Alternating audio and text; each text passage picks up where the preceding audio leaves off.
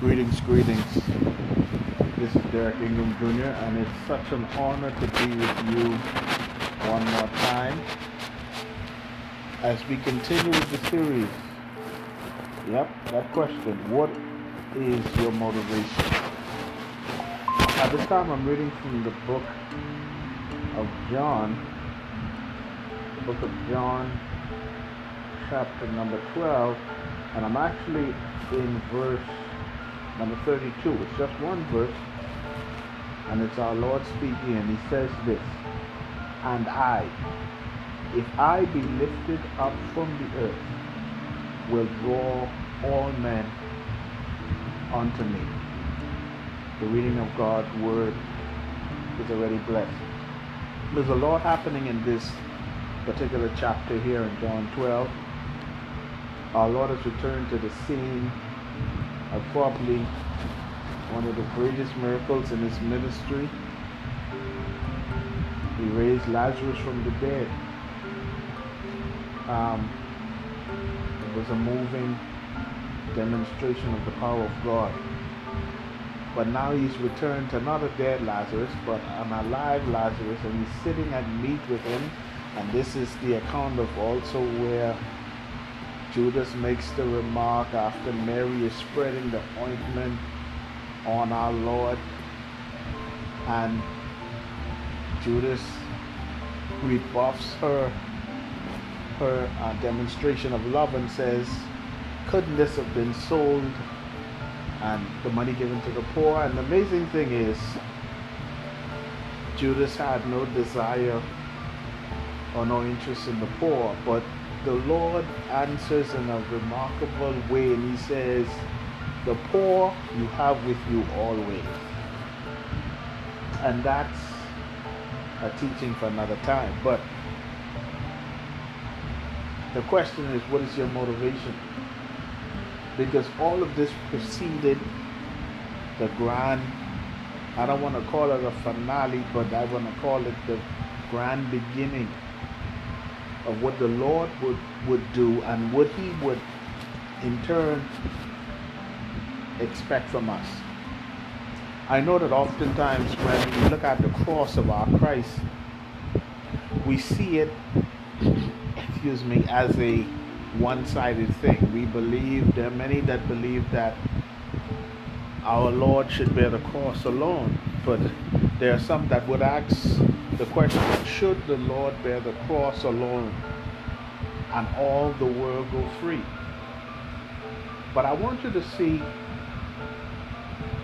what our Lord is saying here. Because there's an inst- there's an instance where we understand that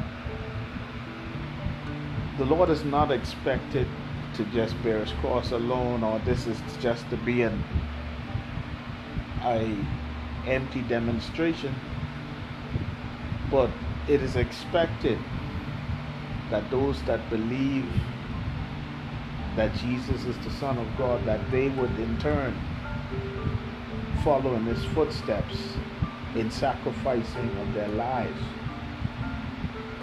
Listen to what verse 25 of the same chapter says. He said, He that loveth his life shall lose it and he that hated his life in this world shall keep it unto eternal life. And verse 26 says, If any man serve me, let him follow me, and where I am, there shall also my servant be. If any man serve me, him will my Father honor. And I know that we all want to be honored. If I ask any one of us, we all would desire or prefer a position of honor. But honor or to be honored requires great sacrifice. And our Lord is getting ready to lay down his life. And it's not an easy road, but he's prepared to do it at any cost. He's prepared to be that wheat that falls or that that that wheat that falls to the ground and dies and he's looking to bring forth much fruit. And the Lord desires that from us. I've always loved the analogy of the light bulb. You know, we see the light bulb and we see the brilliant light that it offers. But even in looking at that, we have some foreknowledge and we understand that the light bulb on its own does not emit this this great light or power, but there is a source that's hidden somewhat. And we understand that that source, which is electricity, is greater than the light bulb. But it's amazing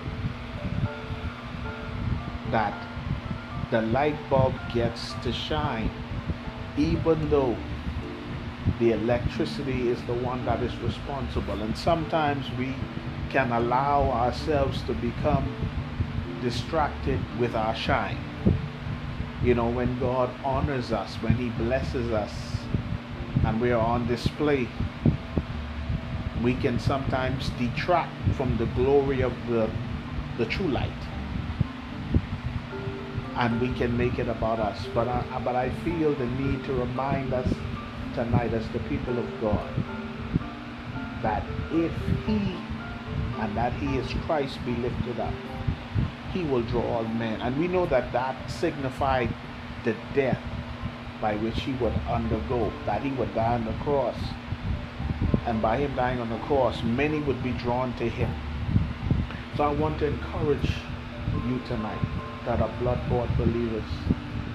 Let's lift Jesus up when he is lifted up, masses will be drawn to him in spite of what we're dealing with around us, emotionally, physically, spiritually. Our God is able to give us the victory. So I want to encourage you lift Jesus higher, and all the world will be drawn to him. Let that be your motivation. Blessings on you.